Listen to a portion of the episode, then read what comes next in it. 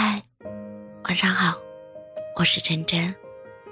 看到一段话说，结婚是一件非常非常重要的事情，你要跟这个人朝夕相处，你要分这个人一半的资产，你们要共同孕育下一代，甚至他还拥有你在手术台上昏迷不醒时，决定你要不要继续手术的权利，相当于你把一半的命。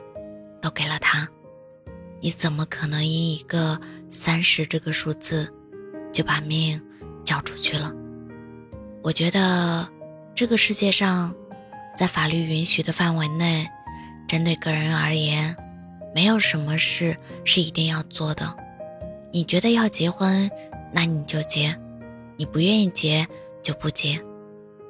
你就不要觉得说别人都结婚，我不结婚。我显得很奇怪，你自己的意愿是最重要的。那三十岁以后，突然觉得自己马上结婚，嫁给谁都行，这种想法才是有点奇怪的。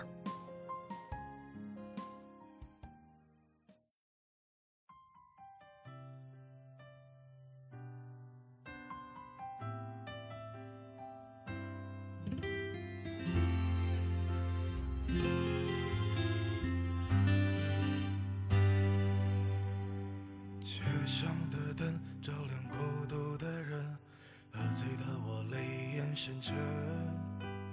我怀念着有过你的青春，却辜负了一往情深。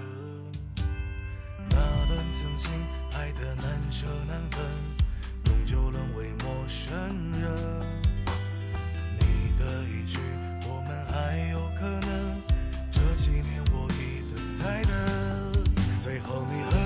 深似海，他把你拥入怀，却还欠我一个未来。如果当初没有分开，脾气没那么坏，或许已经有了小孩。多年后把老相片翻开，还是不能释怀，忍不住的泪流下来。后来我才渐渐明白，学会怎么去爱，可是你却早已消失。在茫茫人海，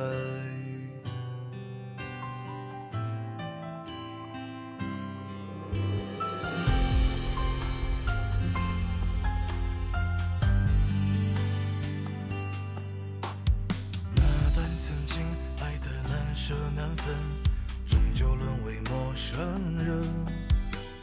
你的一句“我们还有可能”，这几年我一等再等。情深似海，他把你拥入怀，却还欠我一个未来。如果当初没有分开，脾气没那么坏，或许已经有了小孩。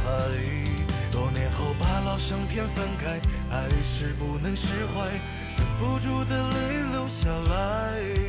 后来我才渐渐明白，学会怎么去爱，可是你却早已消失。在茫茫人海，最后你和他情深似海，他把你拥入怀，却还欠我一个未来。如果当初没有分开，脾气没那么坏，或许已经有了小孩。多年后把老相片翻开，还是不能释怀，忍不住的泪流下来。